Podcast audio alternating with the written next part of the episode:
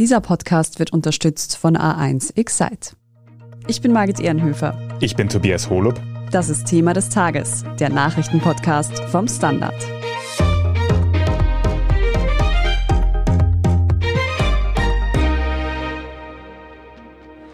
Good afternoon.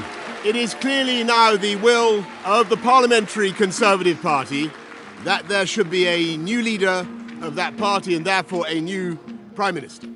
Der britische Premier Boris Johnson tritt zurück, wenn auch nicht sofort von allen Ämtern. Und doch ist es ein politisches Erdbeben für das Vereinigte Königreich. Zum ersten Mal zieht Johnson weitreichende Konsequenzen. Gründe dafür gab es genug. Von einem planlosen Brexit über illegale Gartenpartys bis hin zum aktuellen Chaos in seiner Regierungstruppe. Und das war der Punkt, wo klar war, Johnson lügt, wie gedruckt, wie es ihm gefällt. Nicht nur die Opposition hat Johnson in den letzten Monaten lautstark kritisiert. Was war nun also der Tropfen, der das politische Fass für Boris Johnson zum Überlaufen brachte? Wie genau wird sein Rücktritt ablaufen? Und was bedeutet das für Großbritannien und die EU? Gerald Schubert, wir fangen mit dir an. Du analysierst für den Standard die Außenpolitik und da haben uns heute Neuigkeiten erreicht, die nicht ganz überraschend sind, aber doch ein politischer Knall. Boris Johnson tritt zurück. Warum? Wie hat er das begründet? Ja, zunächst mal, es ist goldrichtig, was du gesagt hast. Ganz überraschend kam es nicht. Boris Johnson ist ja in den letzten Tagen wieder enorm unter Druck gekommen. Gleichzeitig hat er sich bis zuletzt gegen einen Rücktritt sehr heftig gewehrt und man wusste wirklich bis zur letzten Sekunde eigentlich nicht, was da genau passieren wird. Zur Ausgangslage, also der Dreh- und Angelpunkt dieser jüngsten Affäre, über die Johnson jetzt stolpert, heißt Christopher Pincher. Der ist stellvertretender Fraktionschef in der konservativen Fraktion, also bei den Tories in Großbritannien. Und gegen den gibt es Vorwürfe der sexuellen Belästigung. Er soll im betrunkenen Zustand junge Männer begrapscht haben und er ist halt trotzdem in einer hohen Funktion für die Regierung von Boris Johnson. Und da gab es jetzt eben sehr heftige Vorwürfe gegen Johnson selbst, warum er jemanden der mit solchen Anschuldigungen konfrontiert ist, eigentlich in seinem hohen Amt hat oder belässt. Und da hieß es zuerst, Johnson habe nichts von diesen Vorwürfen gewusst. Und dann wurde aber klar, er hat es offensichtlich doch gewusst, er hatte Kenntnis von diesen Vorwürfen. Und Johnson ist dann wieder zurückgerudert, wie er es auch schon in der Vergangenheit bei anderen Anschuldigungen immer wieder getan hat. Und hat dann nur gesagt, ja, es war ein Fehler, ihn in diesem Amt zu belassen und letztlich hat es dann aber sehr vielen Leuten aus seinem Umfeld gereicht, diese Mischung aus Dementi, dann Entschuldigung und wieder gleichzeitiges Beharren, weil Johnson ja gesagt hat, er will im Amt bleiben, er muss im Amt bleiben, er hat dieses Mandat der Bevölkerung und das ist vielen einmal mehr sauer aufgestoßen und hat eine Rücktrittswelle in der Regierung ausgelöst, die ihresgleichen sucht und Johnson letztlich so massiv unter Druck gesetzt hat, dass er letztlich diesen Schritt heute gesetzt hat. Du sagst, es gab eine Rücktrittswelle in der Regierung. Wer genau ist da zurückgetreten und warum? Also das zu benennen, würde jetzt relativ viel Zeit in Anspruch nehmen, weil wirklich seit Dienstag hagelt praktisch Rücktritte. Das sind nicht nur Schwergewichte, sondern auch Staatssekretärinnen und Staatssekretäre und andere Leute aus hohen Funktionen. Mittlerweile sind das mehr als 50. Aber den Anfang haben am Dienstag schon zwei wirkliche Schwergewichte gemacht. Das waren Finanzminister Rishi Sunak der hat sich relativ weit aus dem Fenster gelehnt rhetorisch, hat gesagt, er fordert ein korrektes, kompetentes und ernsthaftes Regierungshandeln, weil das auch das ist, was die Bevölkerung verdient hat. Und wenn er diese Werte hochhalten will, dann muss er zurücktreten. Und ein zweiter wichtiger Player an dem Tag war noch Gesundheitsminister Sajid Javid, der hat auch an die Parteiräson appelliert, aber auch an die Verantwortung für das ganze Land und gesagt, die Konservativen haben stets kompetent und im nationalen Interesse regiert und hat gesagt, leider billigt uns die Öffentlichkeit mittlerweile weder das eine noch das andere zu. Also das war seine Reaktion auf das, was Boris Johnson da vorgeworfen wird. Und das hat Auswirkungen natürlich nicht nur auf die Partei, sondern auch auf das ganze Land. Und das war so sein Appell an Johnson, er möge zurücktreten. Und als der das eben nicht getan hat, ist er selbst zurückgetreten. Und einen weiteren sehr wichtigen Rücktritt gab es erst heute, Donnerstag. Da ist mit Nordirland-Minister Brandon Lewis auch ein wichtiger Mann zurückgetreten, der jetzt auch im Zusammenhang mit dem Konflikt um die Nordirland-Grenze sicher eine wichtige Rolle spielt. Also auch das Ich weiß nicht, ob es wirklich der ausschlaggebende Moment dann war, der Boris Johnson dann selbst zum Rücktritt bewegt hat, aber es war jedenfalls ein weiteres Zeichen dafür, dass das, weiß Gott, nicht nur Hinterbänkler sind, die Boris Johnson da den Rücken zugekehrt haben. Insgesamt ist der Druck zu groß geworden und Boris Johnson hat seinen Rücktritt heute eben angekündigt. Welche Ämter legt er denn jetzt genau zurück und wann? Wie läuft das ab? Du spielst an auf die Trennung der Ämter Parteichef, Regierungschef. So genau hat er sich da jetzt nicht festgelegt. Das ist auch gar nicht so einfach. Er will jetzt mal als Parteichef zurücktreten, aber vorerst noch interimistisch, sagen wir, Regierungschef bleiben, bis es dann einen neuen Premierminister geben kann. Aber diese beiden Ämter sind sehr eng miteinander verwoben und zur Stunde herrscht dann auch einige Unsicherheit darüber, wie das genau laufen wird. Er hat selbst gesagt, der Zeitplan für das weitere Vorgehen soll nächste Woche festgelegt werden. Ich glaube, so lange müssen wir uns alle gedulden. Was ich sagen kann, was den Statuten der Tories entspricht, da wäre es so, dass die Unterhausfraktion der konservativen Partei so lange wählen würde, bis am Ende nur noch zwei Kandidatinnen oder Kandidaten überbleiben. Und diese beiden müssten sich dann in einer Urwahl aller Parteimitglieder stellen. Das heißt, das wäre insgesamt ein sehr langes Prozedere, der Vorlauf im Parlament und dann noch die Urwahl selbst. Das heißt, der oder die neue dürfte dann wahrscheinlich erst im Herbst, vielleicht im Oktober feststehen. Aber das ist nur mal, wenn wir davon ausgehen, wie es den Statuten der Partei selbst entspricht, womit in einer Woche Boris Johnson oder die jetzt dann in der Partei das Sagen haben, um die Ecke kommen und welches Prozedere sie vorschlagen, können wir heute noch nicht sagen. Es könnte also durchaus noch einige Monate dauern, bis Boris Johnson dann tatsächlich aus dem Amt des Premierministers ausscheidet. Aber wie ist es denn zu bewerten, dass er weiterhin Premierminister bleibt? Oder bleiben will, würde ich zuerst sagen, weil man es gar nicht so genau weiß. Vielleicht scheidet er doch auch schneller aus dem Amt des Premierministers, als wir derzeit glauben. Aber ich glaube, seine Beharrungskraft oder sein Beharrungswillen leitet sich vor allem aus zwei Positionen ab. Das eine ist, er beruft sich immer wieder auf den sehr überzeugenden Wahlsieg der Tories unter seiner Führung im Jahr 2019.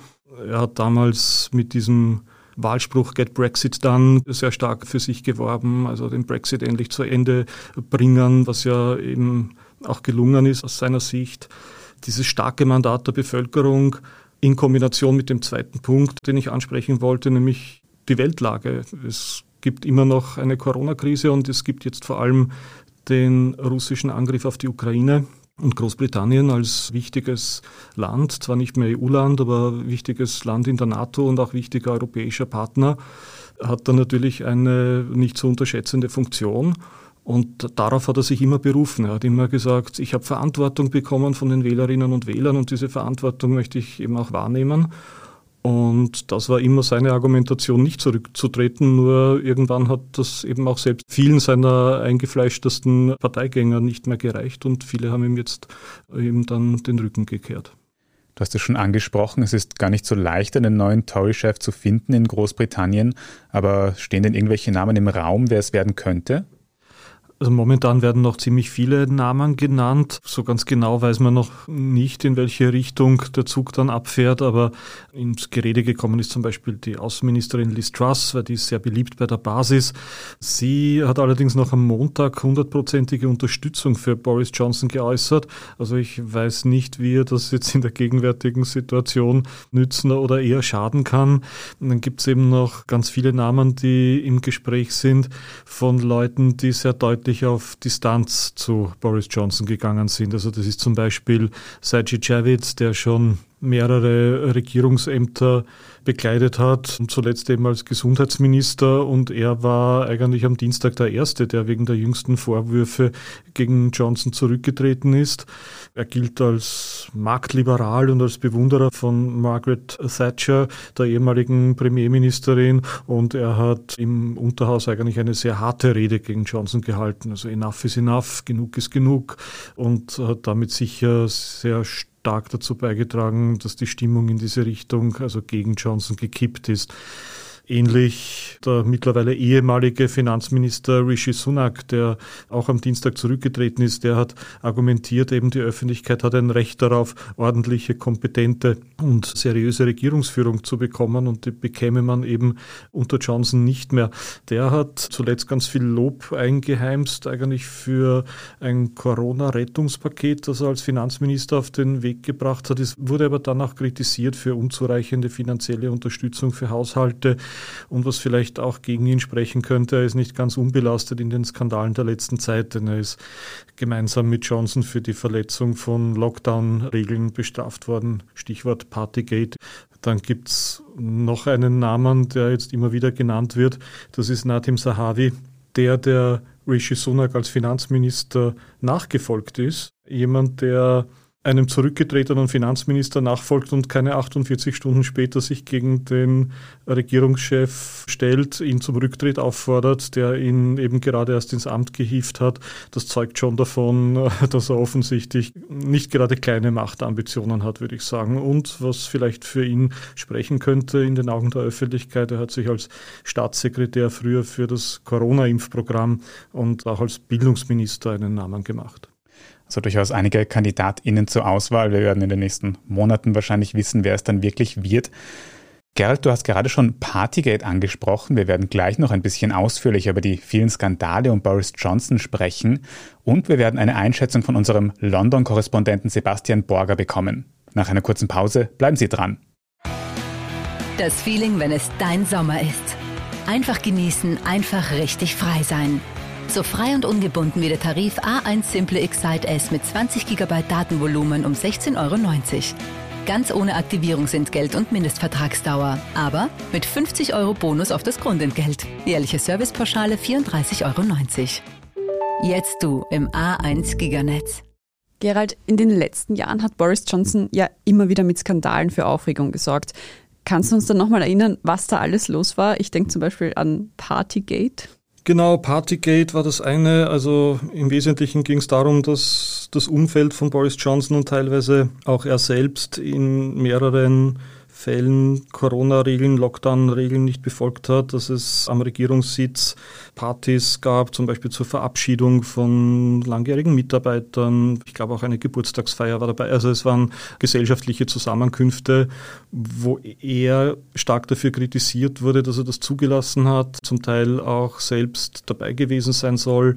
Und er hat sich immer damit gerechtfertigt, dass das eigentlich keine Partys waren, sondern er hat es fast so als Arbeitstreffen eigentlich tituliert. Und dann wurde er wieder mit Fotos konfrontiert oder mit Aussagen anderer, wie das wirklich gelaufen ist.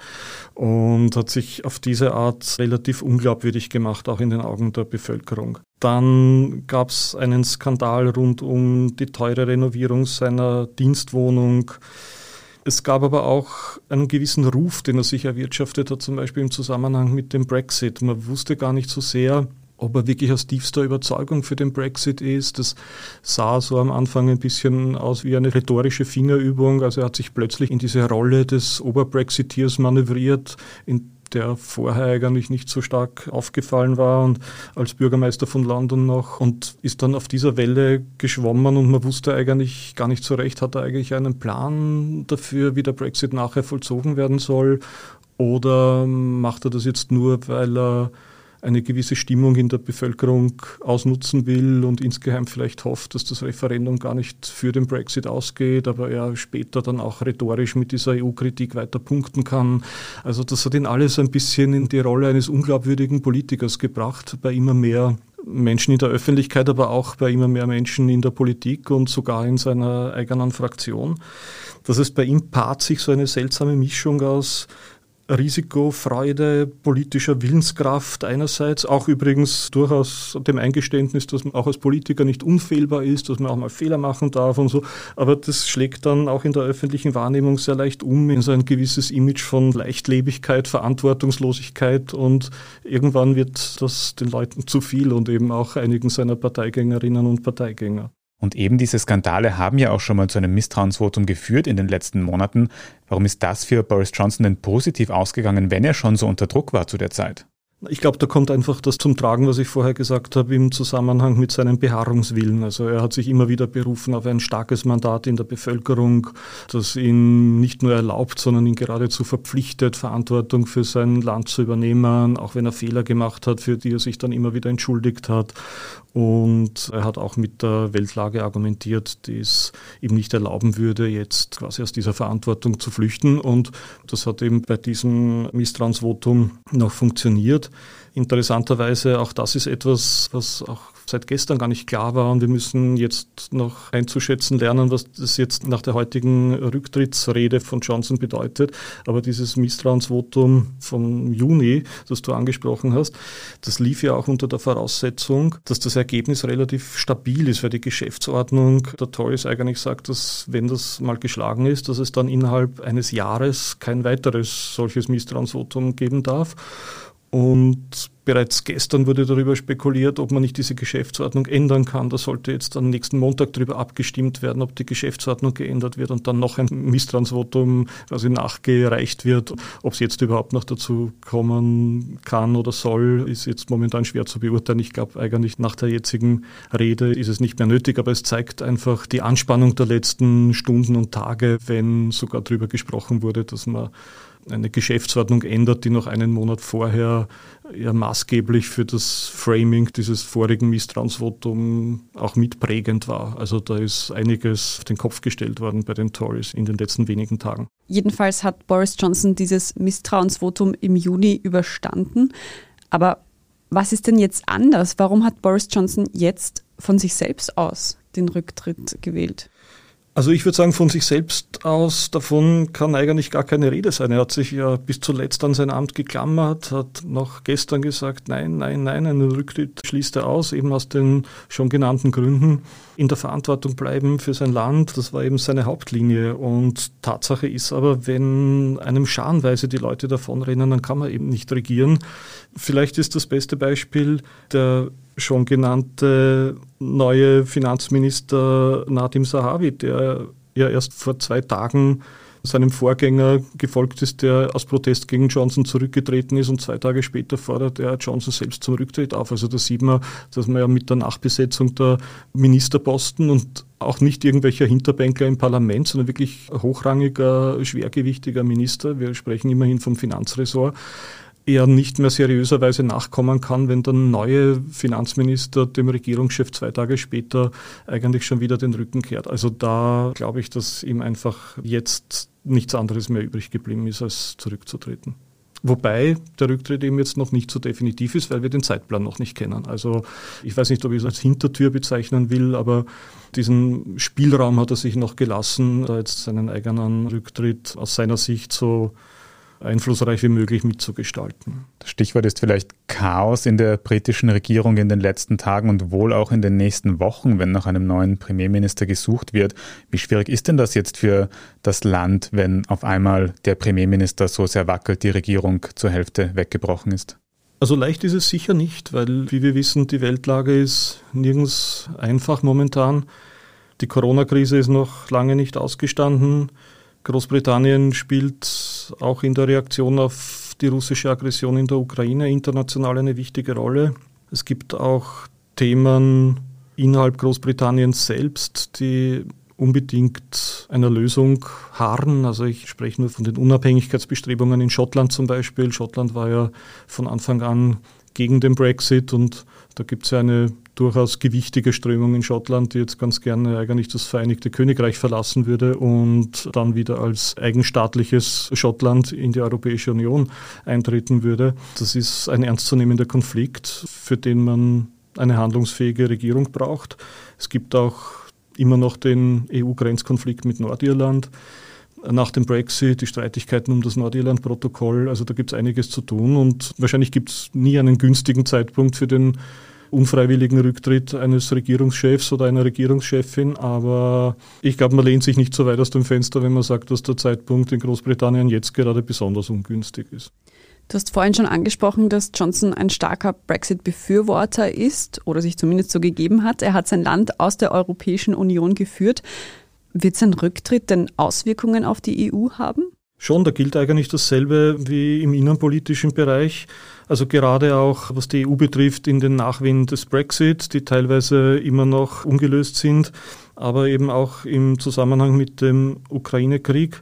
Und da würde ich jetzt vielleicht auch zusätzlich zur Europäischen Union noch die NATO ergänzen. Die meisten EU-Staaten sind ja ohnehin auch NATO-Mitglieder, weil da ist Großbritannien auch ein wichtiger Partner, ist Atommacht Ganz interessant, ich darf vielleicht daran erinnern, dass Boris Johnson es war, der vor wenigen Wochen als Finnland und Schweden, bekanntlich zwei EU-Mitglieder, die aber nicht bei der NATO sind, beschlossen haben, der NATO beitreten zu wollen. Da gab es ja relativ schnell Widerstand aus der Türkei. Da wusste man dann nicht, was bedeutet das jetzt für diese Zwischenzeit? Entsteht da nicht eine sehr sensible Phase für Schweden und Finnland, die jetzt den Willen zu erkennen gegeben haben, sie wollen der NATO beitreten, aber so schnell wird es vielleicht nicht gehen, weil der Ratifizierungsprozess einfach lang dauern kann. Und sind diese beiden Länder nach dieser öffentlichen Bekundung jetzt nicht besonders gefährdet, einer Aggression Russlands ausgesetzt zu sein, bis sie dann wirklich NATO-Mitglieder sind?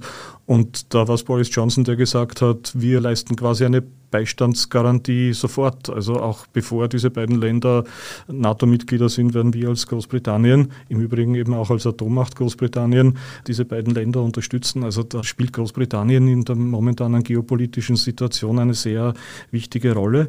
Und auch britische Geheimdienste sind führend an der Analyse von der militärischen Lage in der Ukraine beteiligt. Also ich würde sagen, unabhängig davon, wie es jetzt konkret weitergeht in Großbritannien, wie schnell das jetzt geht mit der Neubesetzung des Postens des Premierministers, wenn ein stabiles Gegenüber fehlt, jetzt spreche ich wieder aus Sicht der Europäischen Union, dann ist es in der internationalen Politik nie gut. Insofern hat es natürlich Auswirkungen auch auf die EU und auf das internationale Gefüge, ist eben ein großes und wichtiges Land. Und ohne dem vorgreifen zu wollen, und wir wissen, wie gesagt, noch nicht mal, wie schnell es jetzt geht. Boris Johnson hat den Zeitplan für nächste Woche angekündigt, aber ich glaube, es ist im Interesse der geopolitischen Stabilität insgesamt, wenn zumindest relativ bald Klarheit darüber herrscht, wer Boris Johnson nachfolgen wird und wann das sein wird. Es bleiben also sowohl innen- als auch außenpolitisch noch einige Fragen offen. Wir werden sehen, wie es mit diesem Rücktritt von Boris Johnson jetzt weitergeht.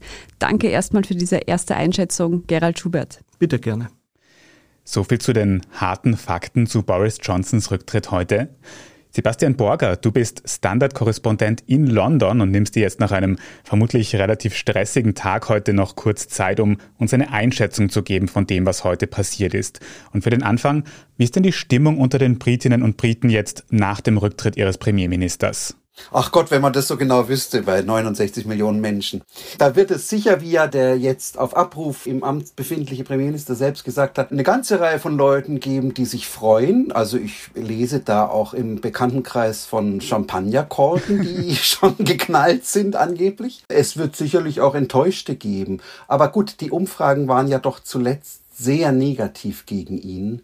Auch bei denen, die ihn 2019 gewählt haben also auch bei überzeugten Brexiteers, die ja doch wohl alle der Meinung waren, zunehmend jedenfalls, dass er halt als normaler Regierungschef nicht taugt. Was denkst du, was war denn jetzt schlussendlich der Tropfen, der für Boris Johnson das fast zum Überlaufen gebracht hat? Ja, das war diese Affäre um einen stellvertretenden Fraktionsgeschäftsführer, der immer wieder junge Männer sexuell belästigt hat. Das wusste Johnson. Das wurde alles unter den Tisch gekehrt, um ihn auf diesen Posten zu hieven, zu dessen Aufgaben auch zählt, dass man über heikle Beschwerden gegen andere Abgeordnete zu urteilen hat. Also da wird jetzt wirklich mal der Bock zum Gärtner gemacht. Warum? Weil es ein enger Vertrauter von Boris Johnson ist. Und das war der Punkt, wo klar war, Johnson lügt, wie gedruckt, wie es ihm gefällt. Und wenn dann irgendwas aufkommt und jemand sagt, ach, das kann aber so nicht stimmen, dann wird irgendwie die Front begradigt, so nach dem Motto, ach, naja, war ja nicht so schlimm. Ach, das habe ich ja ganz vergessen. Ist natürlich absurd. Einen solchen Vorwurf vergisst man nicht, zumal dann nicht, wenn man einen anderen mit dieser heiklen Aufgabe betrauen will, sondern es war ihm halt vollkommen wurscht. So wie ihm immer in seiner ganzen politischen Karriere, aber auch in seinem Privatleben alle Konventionen und Ehrgefühl und Anstand fremd sind. Du hast es jetzt vielleicht schon ein bisschen anklingen lassen, aber wie ist denn dein Resümee zur Amtszeit von Boris Johnson und was wird von ihm bleiben? Na, von ihm bleibt der Brexit. Das ist sicher so. In der Situation von 2019 wo sich die Regierung von Theresa May vollkommen untereinander zerstritten hatte, die Opposition auch uneinig war, es also eine vollkommene Blockade im Parlament gab und gleichzeitig dieses Votum des Volkes, das ja nun mal bestand, so falsch man das auch hält, also ich jedenfalls, und ja inzwischen auch eine wachsende Anzahl von Briten.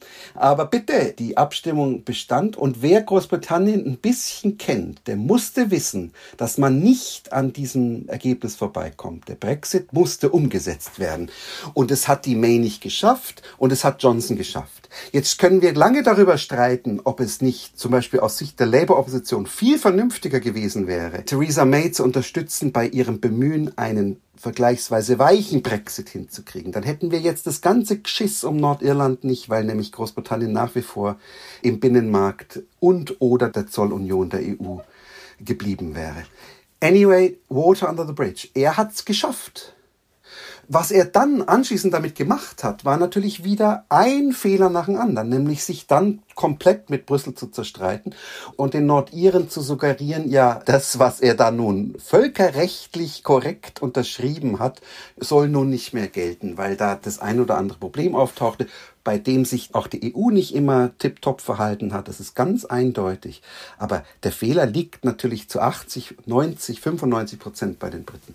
Und so geht's doch aber die ganze Zeit. Sowohl international wie national erhält sich halt an keine Absprache.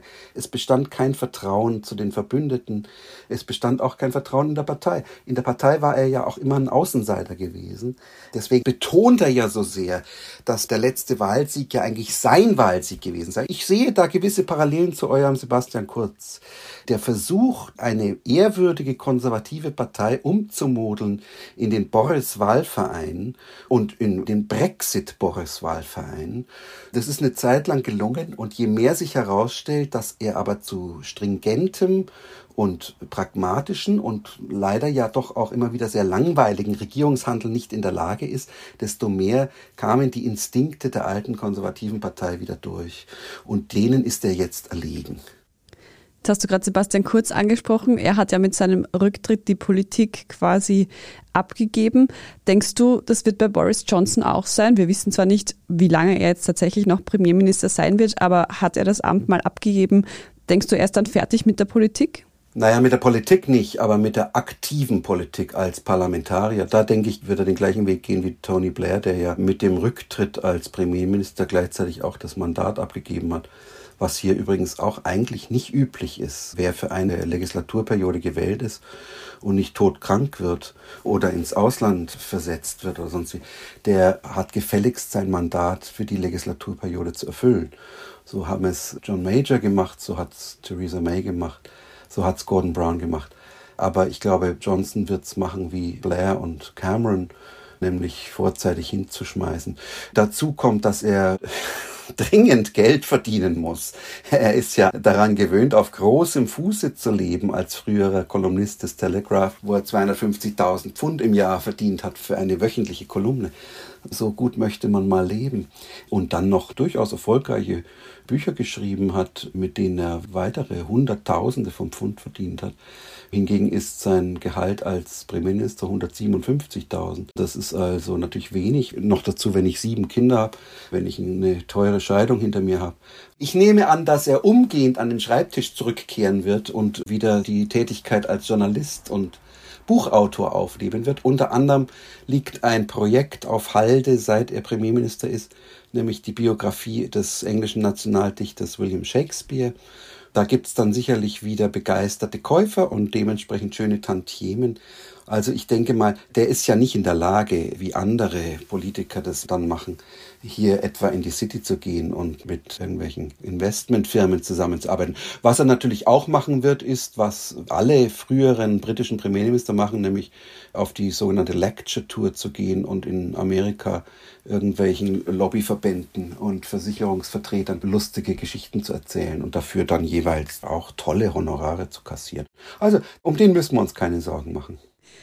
Man wird also früher oder später wieder von Boris Johnson hören. Was genau er dann zu sagen hat, das bleibt abzuwarten. Vielen Dank auch dir, Sebastian Borger, direkt aus London. Gar kein Problem, hat Spaß gemacht. Apropos Großbritannien, wir reden jetzt gleich noch darüber, wie das erste Spiel der Österreicherinnen bei der Frauenfußball-EM in Großbritannien gelaufen ist. Und wenn Ihnen diese Folge von Thema des Tages bisher gefallen hat, dann abonnieren Sie uns doch auf Ihrer liebsten Podcast-Plattform. Und wenn Sie schon dabei sind, dann lassen Sie uns doch gleich eine gute Bewertung da. Das hilft uns wirklich sehr. Jetzt aber dranbleiben, gleich gibt's die Meldungen. Das Feeling, wenn es dein Sommer ist.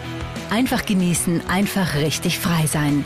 So frei und ungebunden wie der Tarif A1 Simple Excite S mit 20 GB Datenvolumen um 16,90 Euro. Ganz ohne Aktivierungsentgelt und Mindestvertragsdauer. Aber mit 50 Euro Bonus auf das Grundentgelt. Jährliche Servicepauschale 34,90 Euro. Jetzt du im A1 Giganetz. Und hier ist, was Sie heute sonst noch wissen müssen.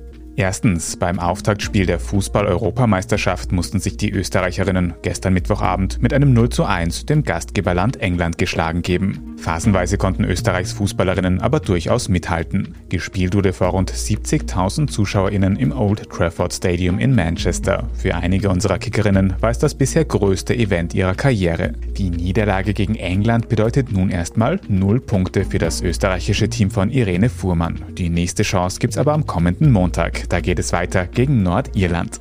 Zweitens. Die letzte Abtreibungsklinik im US-Bundesstaat Mississippi musste gestern Mittwoch schließen. Die Klinik stand im Mittelpunkt des Rechtsstreits um Abtreibungsgesetze in den USA. Die Betreiberinnen hatten gegen ein strenges Abtreibungsgesetz in ihrem Bundesstaat geklagt, weil es dem bundesweiten Grundsatzurteil Roe vs. Wade widerspricht. Der US Supreme Court hat die Klage Ende Juni abgelehnt und damit das Recht auf Abtreibung in den USA generell gekippt. In Mississippi herrscht seitdem, mit wenigen Ausnahmen, ein strenges Abtreibungsverbot. Wer trotzdem eine Abtreibung durchführt, der oder dem droht bis zu zehn Jahre Haft. Und drittens, Sexparty ohne Happy End. Vor 45 Millionen Jahren gab es im deutschen Geiseltal noch einen subtropischen sumpfigen Wald, in dem auch zahlreiche Lebewesen starben. Über die Jahrmillionen wurde der Sumpf zu Kohle und konservierte die Lebewesen darin für die Nachwelt. Was das mit Sex zu tun hat, unter diesen Fossilien finden sich auch viele Frösche. Und wie eine Studie des University College Cork in Irland beschreibt, war deren Ableben recht brisant, denn die Tiere sind während eines Paarungsrituals gestorben. Auch heute noch zieht es landbewohnende Froschlurche zur Paarungszeit ins Wasser. Vor allem Weibchen sind dann aber häufig gefährdet zu ertrinken, da sich mehrere Männchen gleichzeitig auf sie stürzen. Und eine ebensolche Sexparty dürfte auch das Schicksal der prähistorischen Geißeltalfrösche besiegelt haben. Ich dachte ja bisher, es gibt nur Lustmolche, aber scheinbar gilt es auch für Frösche. Wie dem auch sei, Details zu den konservierten Fröschen und natürlich alles weitere zum aktuellen Weltgeschehen finden Sie auf derstandard.at. Und falls Sie Feedback haben, dann schicken Sie es gerne an podcast.derstandard.at. Wenn Sie unsere journalistische Arbeit unterstützen möchten, dann können Sie das zum Beispiel tun, indem Sie ein Standard-Abo abschließen. Wenn Sie uns über Apple Podcasts hören, können Sie dort auch für ein Premium-Abo bezahlen. Vielen Dank für jede Unterstützung. Ich bin Tobias Holub. Ich bin Margit Ehrenhöfer. Danke fürs Zuhören und bis zum nächsten Mal.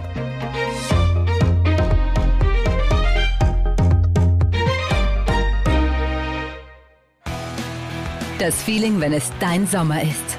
Einfach genießen, einfach richtig frei sein.